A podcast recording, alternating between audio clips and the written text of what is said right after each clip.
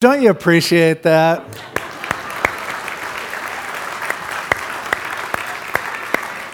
She didn't care about those first service people, but she, she wants to look good for you guys. Giving her a hard time. Let's turn in our Bibles to Ephesians chapter 6. As we're continuing through this section of Ephesians, the whole section started with um, talking about submitting ourselves one to another. And it was, it's the idea of adjusting, making adjustments in your life so that you can get along with others and, and can function well, that we can function together as a body. And he, Paul talked a lot about marriage relationships and uh, husbands and wives, and he talked about children and parents. And now we've come to the section in Ephesians 6 that might be a little weird for us to deal with because he specifically addresses slaves and masters. Now, to our sensibilities, and certainly from the perspective that we know, we know what a, what a horrible institution slavery is, that no one should ever be, you know, the slave of another. People shouldn't be treated like property.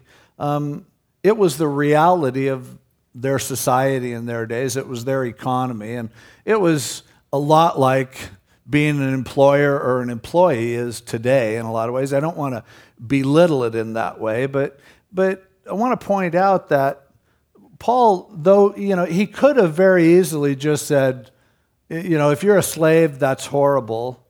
If you're in a situation where you owe, you know, someone your work for the next 20 years, that's awful. You should feel sorry for yourself. But Paul isn't about here establishing some idealistic thing that's going to make everyone just feel bummed about their situation. It wouldn't matter what Paul would say.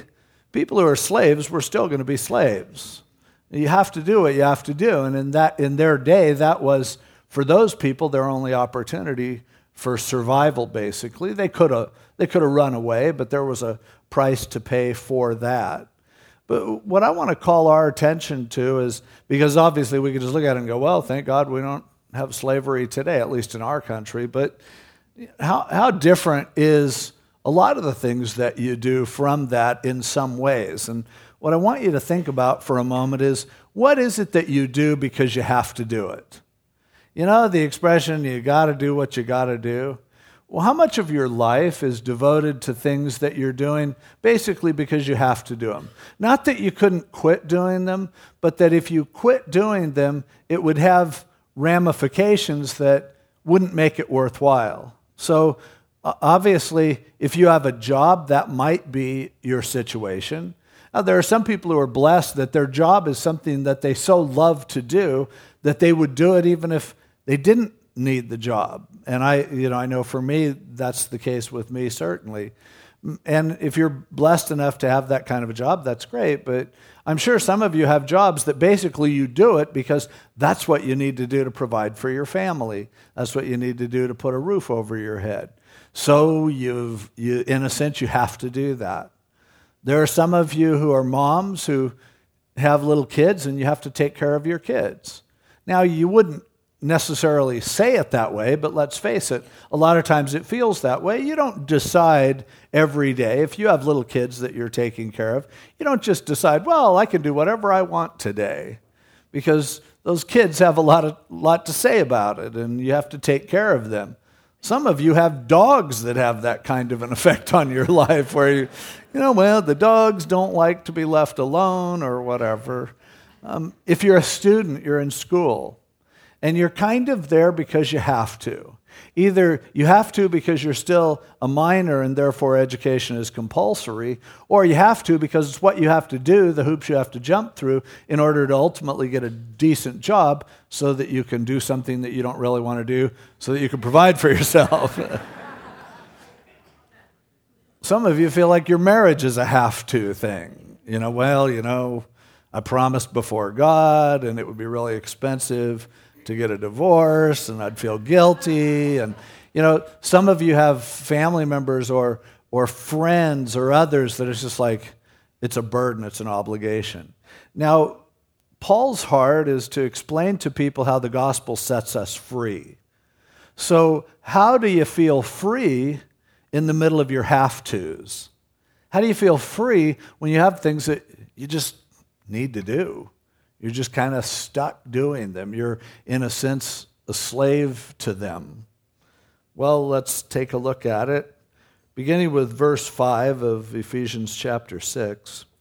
Bondservants, be obedient to those who are your masters according to the flesh, with fear and trembling, in sincerity of heart, as to Christ. That word for be obedient there, it's the same word that we talked about when we were talking about children obey your parents. It's a word that literally is the word for listen, or akuo is the Greek word there. And then the prefix huper, which means underneath. And what it's referring to is really listen, really pay attention to. Now, obviously, in the case of a, a, servant working for a master, an employer, employee working for an employer, or something like that, it, the implication is pay attention to what they're saying, and there's an expectation that you would do what they expect you to do, or things could get worse for you in the same way that for a child, they need to really pay attention to their parents. And the result of that is then to, to please their parents by doing what the parents are really asking them to do. It, it's more than just on the surface doing the bare minimum. But it's the idea of listening and hearing the heart and understanding exactly what it is they're looking for. Now, if you're a slave, you're a slave. You, if you escape, your life could be even worse. But the heart of Paul would be hey, if you're in that situation, how do you make the best of it? And the first thing he says is really pay attention and listen. Now, we can see examples of of servants and slaves who did that in the Bible and how well it worked for them. Joseph was a slave, sold into slavery by his brothers because of jealousy, transferred ultimately to Egypt, ending up in, in prison. And, and yet, rather than feel sorry for himself, he was always listening. He was always paying attention. He was, it, was almost as if, as he was getting promoted, and even when there were setbacks, he understood what it was that, that the master needed and wanted, and he was right there for it. He was listening to God, he was hearing from God. They respected his wisdom. And he didn't just do what you have to do to stay alive, he did what you need to do in order to be promoted and to really thrive. Daniel did the same thing. Daniel was just a kid. He was taken off into, into slavery, into Babylon. And yet, even from a young age, when they took him to school, uh, they put out the order hey, everybody's going to eat the king's junk food. And that's what they wanted, but, but Daniel listened beneath the surface and realized what they really wanted was for everyone to be strong and healthy and effective. And they thought royal food angel food cake and that kind of stuff, would do that for you. But he knew something more than they knew, and so he went to them with a with a suggestion. Hey, let's let's just see if we can. Um, me and my buddies will eat what our traditions say are good for you, and, and let everybody else eat what they want. And after a period of time, let's see who's healthier. See, they didn't really want them to eat the royal food. They really wanted him to be strong and effective. And, and so ultimately, by hearing from God and being faithful to that, he was promoted because he was paying attention. All of the opportunities that he had when he heard that the king had a dream that he couldn't interpret, he came forward and he said, Hey, I hear there's a problem.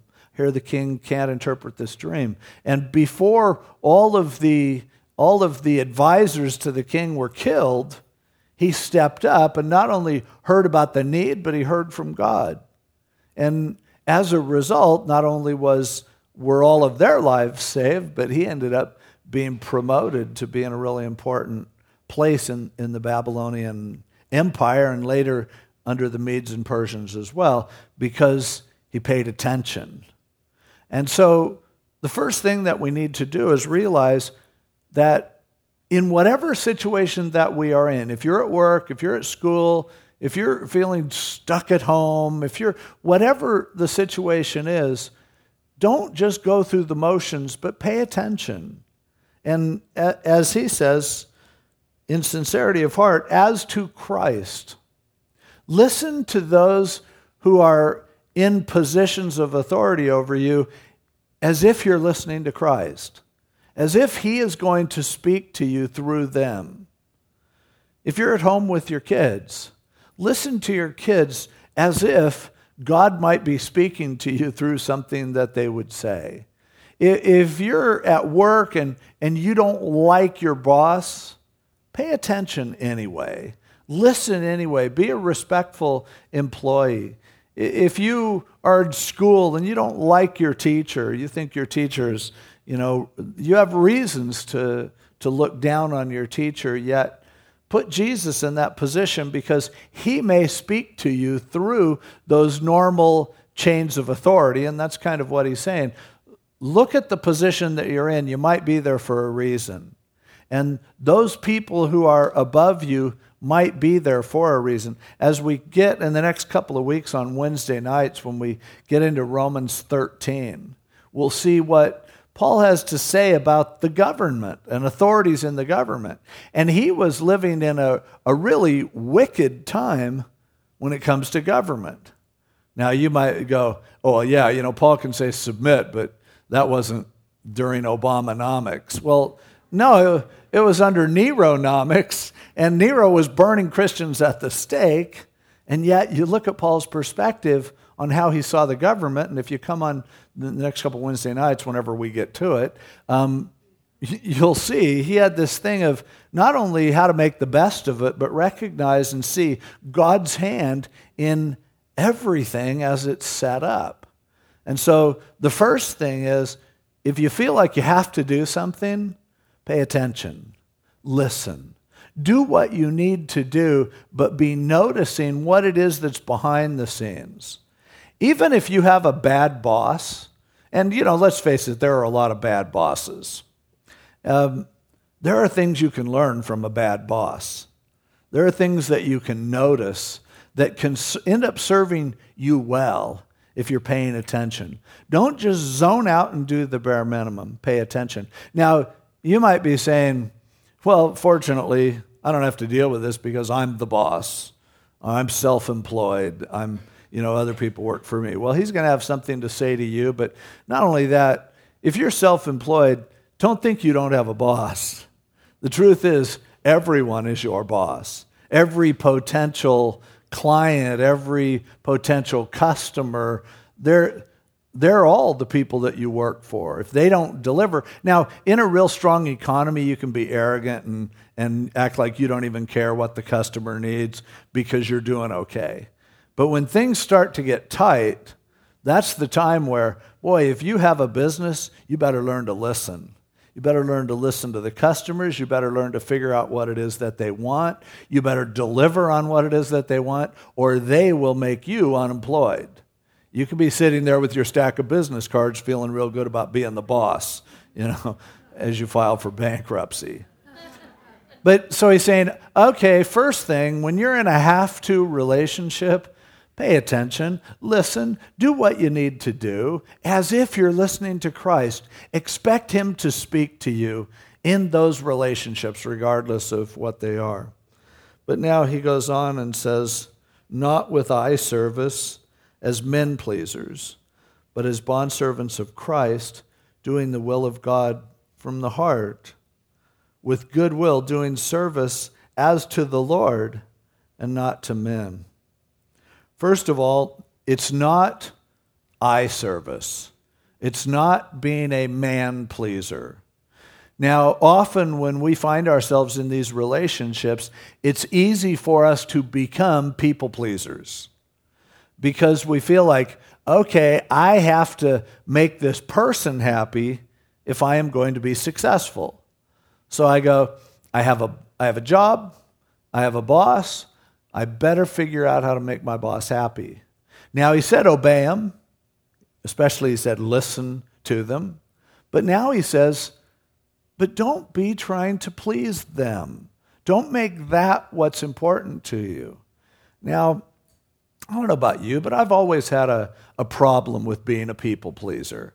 I just don't like people to be bugged at me. I don't like people to be displeased with me. I, you know, I, I, hate it when I find out somebody got mad at something that I said and now they quit our church. And I feel so responsible for that. And, you know, when I, if I counsel somebody, sometimes I'll see they seem to really respond. Other people are just mad at me you know, when they leave. And I'm happy to see them leave, but not, not to see them upset. You know, I, I, I want everyone to go away going, man, Dave, you're like the smartest person I've ever met. You had all this wisdom and it's so good. But ultimately, even when people say that, they're only trying to please me. If they don't go do what I suggest that they're going to do, they really don't think my uh, advice is all that great.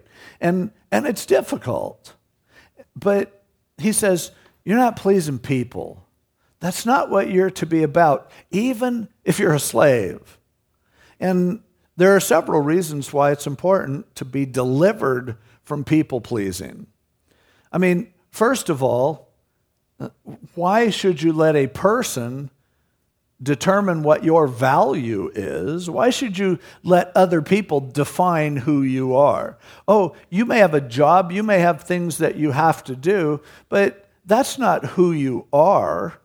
You're something more than that. Why should your sense of, of who you are be completely allowed to be defined by other people. But, but secondly, the truth is, people aren't going to be pleased with you. There are going to be times when, when there's a conflict, when two different people want you to do two different things, and you can't possibly do it all. And so already you're doomed to failure if your success is being defined by whether or not people are pleased by you. People are really fickle but also people just don't notice. And sometimes you may be doing the greatest work. You may be putting in all that extra effort and, and just shining in what you do, and they don't notice. And the truth is, the person who's just spending all their time kissing up to the boss ends up getting much more attention than you do because you're actually out there working and doing the job certainly, if, your if your job is being a parent, don't expect to please your customers all the time. it just won't happen. They just, people take you for granted. And so if you're, if you're working a job or if you're in school to try to please a teacher, if you're, you know, if you're a parent trying to raise your children, if you're in other relationships that you feel obligated to, if you're expecting to get satisfaction from people being pleased with what you do, it's going to be a mixed bag. Yeah, it feels great when they do appreciate you, but just like the 10 lepers that Jesus healed, you know, nine of them just went away and never said thank you. One out of 10 came back and noticed enough to say, Thanks for healing me of leprosy. So even if you're healing people of leprosy, nine out of 10 probably aren't going to notice sufficiently to make you feel like, boy, this is sure gratifying what I did. But he says, you're working for the Lord, you're serving God. And that changes everything. Because now it means what I do with my life, even in my have tos, it is not about that person. It's not about that customer. It's not about that boss or that teacher or that child. It's about my Lord. It's about pleasing Him. And it's sad how many times we even get into a conflict, I do, between something that I know the Lord wants me to do and something that I know people want me to do.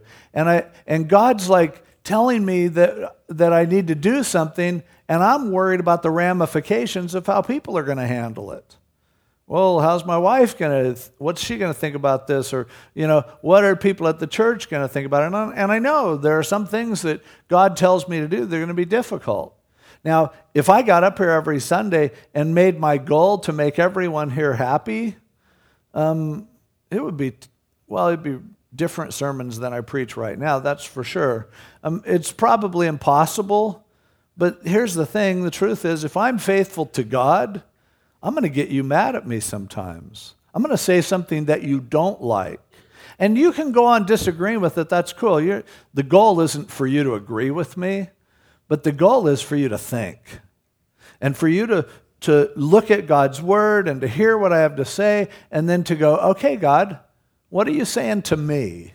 And sometimes that may make you uncomfortable.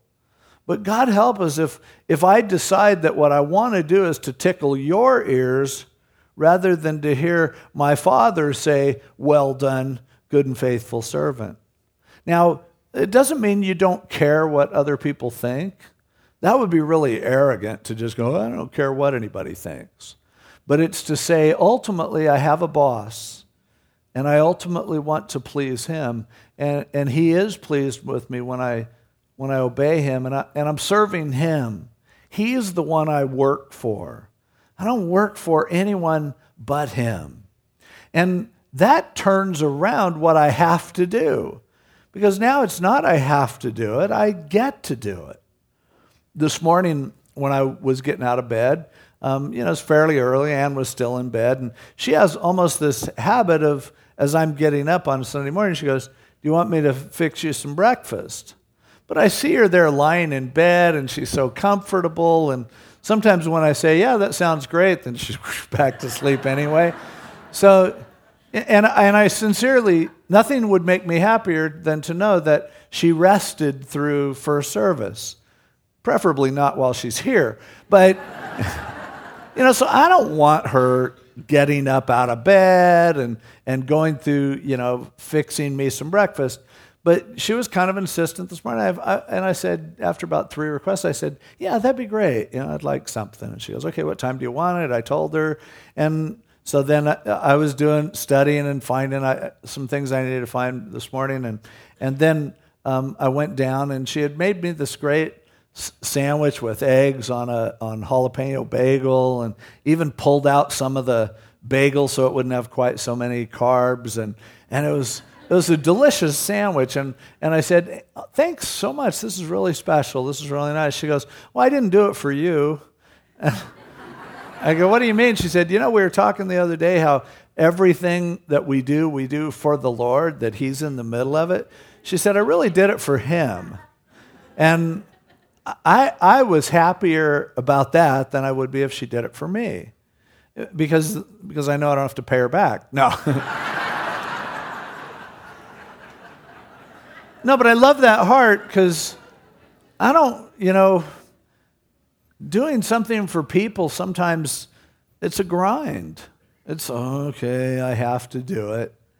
But it's amazingly freeing when we find out that what we're doing is serving God and that He's the only one that needs to be pleased ultimately. Now, a funny thing happens when you please God, a lot of people will be pleased too. What you do will bless other people, but that's not why you're doing it. Because sometimes they won't. They'll, sometimes they'll complain or they don't notice you or they take you for granted. But God never does. He sees everything that you do, He sees the effort that you put into that. And when you care about pleasing Him and you do it with that kind of an attitude, He is pleased and he is blessed. And ultimately, that's what matters. And, and, the key to being able to live your life in a way of freedom, despite the fact that there's a bunch of stuff that you have to do, is to take those have tos, use them as opportunities to hear from God first, but realize this isn't about people, this is about Him, and I want to please Him, and I get to do it for Him. Jesus said, you know, when he, in the, in the thing where he talked about the judgment of the sheep and goats and kind of the final analysis in the last days, he said, you know, there are people on my right hand who are blessed because when I was hungry, they fed me. When I was naked, they clothed me. When I was in prison, they visited me. There are people who are over on my left side who I'm not pleased with them. And, and they're going into judgment because when I was hungry, they, they wouldn't feed me. When I was naked, they didn't clothe me. When I was in prison, they didn't visit me. And both sides said, What? when did we ever see you hungry? Or, I mean, you could, five loaves, two fishes feed 5,000 people. We, I, I didn't think you needed anything. And he said, Well, to the extent that you did it to the least of these, you did it to me. Now, you know, we, we start collecting cans to give to homeless people. You might have an attitude toward homeless people like, you know, they're homeless because they want to, they're homeless because they're lazy, they're homeless because they make more money mooching on the street corner than they would if they actually did a job and it's tax free. And I, you know, maybe that's your attitude. Um, and, you know, that's, God will have to deal with you on that. But what if we said, um, Jesus needs a can of food? Could you give him one? Did you do it? Because he says you do it to the least, you're doing it to me. If we, you know, you might, you know, be inconvenienced if somebody needs someone to watch their kids for a few minutes. But what if it was Jesus who said, Hey, can you keep an eye on my kids for a few minutes? Mind if, you know, there's some other things I need to be doing, so could you help with VBS for me? Do it for me. And what would be your attitude? Oh boy, I guess nobody else is going to do it. No, of course not. You'd, you'd rush to do anything for him that you could possibly do. When, when Jesus sat down in the upper room with his disciples and he began to wash their feet, they go, No. Peter began to protest vehemently, saying, You're not going to wash my feet. And he goes, I'm giving you an example that this is something that you should do for others. I, you know, the, you're to be servants, you're to deal with people this way. This is what I'm teaching you. And so, whatever it is that's going on in your life that you have to do, you have the opportunity to do it for Him, with Him, to Him, and, and He'll be pleased by it. You do the service as to the Lord and not to men. This is hard because I know you're serving men, and I know sometimes they can be obnoxious. I know maybe your boss is a jerk, or maybe your customers are rude, or whatever. But maybe your teacher is is you know doesn't know their stuff. Teachers don't know their stuff. That's why the answers are in the back of the book. But God is your teacher. What if you believe that God is sovereign and where you are is exactly where He has placed you? What if, as a student, you believed that God gave you each of those teachers that you got? What if, as a worker, when you get the only job that you can find and it's a, it feels like a miserable job, and God goes, No, that's exactly the job I had for you. There are things I'm going to do in your life because you have that boss, because you have that job, that are going to be positively treasured to you. Will you do it for me? How different our attitude would be. We get to work for Him. You know, uh, so often we sometimes think that it's all about the kind of boss that we would have. And some people just think, man, if I could work for that person, that would be so great working for no person is great when you take God out of the equation. I know people have, you know, say that, man, I always thought the greatest thing in the world would be working for you. I'm like, yeah, you say that till you work for me. I'm not that great of a boss. I, you know, I disconnect myself. I, I don't give you enough feedback. I don't, you know, it's, you feel like you have to read my mind. Uh, you know, you're always going to think that I'm, my head is off somewhere else because it is. And I am not, I'm not the model boss. But you know what? It wouldn't matter if I tried my hardest to be the best boss I could be, and, and I really do, I try. But the truth is, there isn't any person in this world that's worth working for except Jesus Christ. And you should never work for anyone but Him. I don't care who it is that's giving you the orders, listen to them, and God will speak to you through them. And you're, you have plenty that you can learn but he is looking at you and seeing how you will serve those people that are, that are there. How are you going to serve your customers? How are you going to serve those who are above you in your company? How are you going to serve your teacher as a student? Teacher gives an assignment read these chapters and write up a summary. What do you do? Just the bare minimum? You know, the amount that you need to do in order to get by? Well, what if Jesus said, I, I want you to read these chapters and I want you to write up a summary? And you believed, I mean, Jesus has never asked you to do anything before and he wants you to do that. It must be important. How much different would you approach that task if you really felt that he is the one who is calling you to do it? Well, when we understand that God is working in our lives, when we understand that He places us where He wants us to be, you, you aren't always going to be where you are right now. God leads us on to different places and different experiences. But understand this if the Bible is true, then you are right where He wants you to be today. Now, maybe tomorrow you're supposed to make a move. That's fine. But today, He has you there for a reason. Pay attention, watch, listen, figure out what it is that God's doing. Now, maybe you're unemployed right now and you're feeling like this is just wrong. And yeah, it is in a way because God wants everyone to work. No one will ever be happy not working. You think that not working would be great. But talk to people after they retire and find out how great it is. It really isn't. They start looking for stuff to do. Now, they want to do something different than they were doing before, but they need to be involved. They need to be active. We're, we're designed that way. But see, God says, I put you where you are. You get to be there. And I'm watching, and if you serve me and try to please me, not only will other people be blessed as well, but you will know that you're doing what you're supposed to do. So, what do you have to do in your life? God is saying, Do it for me. Do it as my servant. Do it like you're doing it for me. Quit complaining about it. Quit trying to find ways around it. Quit trying to cut corners to do it in a crummy way. Whatever it is that you have to do, do it like he was your boss. If you're selling a product, sell that product as if God is wanting you to get that message across to people. If you are performing services for people, do it as if He's your every customer. Value that connection with Him. Put Him in the place of whoever is making you do what you have to do. And you'll find that even in the middle of your have tos, you're set free.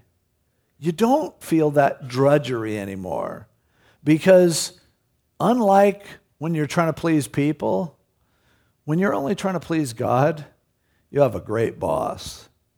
You have a boss who died for you before it even started. And, and he says, Let me be your boss. Work for me. Be amazing how you treat people differently when you understand that you're working for Him. Now, he adds to it in verse 8 by saying, knowing that whatever good anyone does, he will receive the same, that is good, from the Lord, whether he is a slave or free. This is all about pay. You know, you probably never get paid totally what you're worth. At least if you're working the way God wants you to work, you're doing extra, then you're probably going to be underpaid, undercompensated. There's a whole lot that you do that no one will pay you for. There's, they just don't see it. They aren't going to appreciate it. It's even done in secret. They have no idea and no way to compensate you. But if you're the kind of worker who does everything like Jesus is your boss, you're going to be underpaid. But that's a good thing, a really good thing, because Paul says he's going to pay you. He's going to take care of you. He's going to pick up the tab. He is going to make it worth your while to be that way. Now, it may be that doing business the way God calls you to do business will never allow you to have just unbelievable success. It might, but it might not. It may be that if you cut corners and cheated a little bit, changed margins and underpaid your employees, maybe you could make more money. But the goal isn't just to make money, is it? And the truth is, whatever money you don't make, because you were doing it as unto the Lord, then God's going to pay you. Oh, you know, you may have a situation where there's a customer that comes into your business, and the truth is they would really be better off at another business because the product that somebody else sells is really more what they are looking for than the product that you're, you're selling. So Jesus is your boss. What do you do? You give up the sell in order to see that a customer gets what they really want and what they really need. If you do, then God writes it down and he goes, I'll pay you for that. I'm going to take care of you. I am going to compensate you in some other way. And I believe he does that here on the earth, and I know that he does it in heaven. Everything that you do that goes unappreciated, uncompensated for, it was just extra. And, and before, when you do something like that, you felt like I'm such a sucker for doing this. Everyone tells me I work too much, I work too hard. I ought to just do what you need to do, just log the basic hours that are required. Why do I keep going the extra mile? Well, if Jesus is your boss, that's why. And he will be a debtor to no man or woman. And he will make it worth your while, he promises. I like the idea of being in a situation where he is going to have to pay me back. It's tax free. It is. It's, when, when you will allow yourself to suffer loss in order to please God, He'll pay you back and He'll do it in ways that you could never predict or even expect. But He'll always take care of people who work for Him. Who's your boss? Who is it that you're really trying to please? Now, finally, in verse 9, he says, And you masters, you bosses, do the same things to them, giving up threatening, knowing that your own master also is in heaven and there's no partiality with him. He says, If you're a person who's in a position where you have other people looking to you as a boss, remember that you have a boss. Remember, you answer to your boss in heaven. You answer to your heavenly Father. Don't treat people as if you're looking down on them. Treat if there's someone who who works in the flesh who works for you, make sure that you treat them the same way that you would want to treat the Lord and the same way that you would want to be treated. Don't just treat them like, well, I'll just do whatever I need to do to get them to show up to work and their heart really isn't in it anyway. And no, he goes, God doesn't show partiality. You may think you're a big man or a big woman, but God doesn't think so. He sees us all as being alike. Now, some of you are saying, well, don't worry, I'm not a boss. I don't have anybody working under me, so I don't have to worry about this. Yeah, you do. All kinds of people work for you. Every time you go in a restaurant and a waitress comes and takes your order, or a busboy comes and takes your plates away, that person is working for you. Every time you come to a counter and there's a business person who's dealing with your complaint, or every time you go buy groceries and there's someone who's checking out your groceries for you, that's someone who works for you. How do you treat them? Do you notice them? Do you listen to them? Do you appreciate them? Do you, eh, do you treat them the way God treats you? Or do you just think of them as nameless, faceless people who are doing what you need done and you pay for it to get done, so you don't really care about them at all. You don't care what kind of a day they've had, but boy, if they don't do exactly what you want them to do, boom, I'm making threats. I'm going to take my business elsewhere. I'm going to complain. What's your manager's name? What's your name? What's your. Really? Is that the kind of boss you are? Because he says, you work for Jesus, and so does everyone else. Don't be the kind of boss that throws your weight around, that insists on, you know, because I'm the boss, that's why. No, remember, even as you, that little waitress that's waiting on you, God is watching how you'll treat her. He's watching how much you'll tip her, by the way. And he'll either be pleased or he'll go, 10%? Is that the way I treat you? Is that the way you want to be treated? Really? Appreciated only that much? Yelled at because things aren't quite right? Want me to yell at you every time you don't get it perfect? How do you want to be treated? Treat other people that way. People who work for you, people who wait on you out there in the business world, go the extra mile, show some appreciation. And God looks down on that and He goes, I love that. I love it. If you tipped a little too much, He'll pay you back. He wants that generosity to flow. He wants love to be communicated in whatever way we possibly can. And, and God's pleased when, when that happens. So, in your life, what do you have to do? Think about your week coming up. What do you have to do? Take a look at what Paul says, and maybe you can turn it around into what do you get to do? What privilege do you have? In what ways can you represent Jesus Christ in the working world, at home, at school, in a business? In what way do you have the opportunity to please Him and to have Him say, I'll take care of you for that? I appreciate it. You represented me well. Let's pray.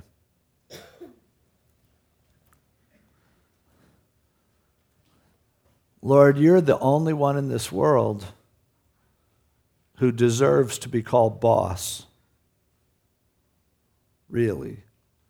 None of us deserve to order people around. But some of us you've placed in positions where we have those supervisory responsibilities. I pray that you'll help us to do it in a way that pleases you. Many of us are in situations where there are things we have to do and they're really unpleasant. We would have never chose them. Help us to understand that you chose them for us because you know what's best for us. If we're unemployed right now, it's because you thought we needed a break or because you were about to open a door to a much better job and it's not open yet, so we have to wait to see it happen. Others of us have settled for careers or jobs. Maybe some of the women who would much rather be at home just feel like they had to go back to work. Um, Lord, help them to feel like they didn't have to, that they get to, that you've given them the privilege of being out working for you, representing you, and pleasing you, sometimes in almost impossible situations. Help us to understand what it means to do everything as unto you. Free us from our people pleasing. Help us to please you instead. God, I know there are people in this room who don't even know what it feels like for you to be pleased with them. Because people have harped on them so much, thrown guilt at them, condemnation. People have been so displeased with them that they don't even understand that they have a God who, who's just passionately in love with them, who, who is pleased. And you are, and, and I thank you. Help us to feel your pleasure as we go about doing the things that we used to think we have to do, but now we realize we get to do. Lead and guide us, speak to us, help us to hear your voice wherever it comes in, and to be faithful to the calling that you have for us right now. And we thank you and, and we praise you for all you've done for us. Thanks, boss. In Jesus' name.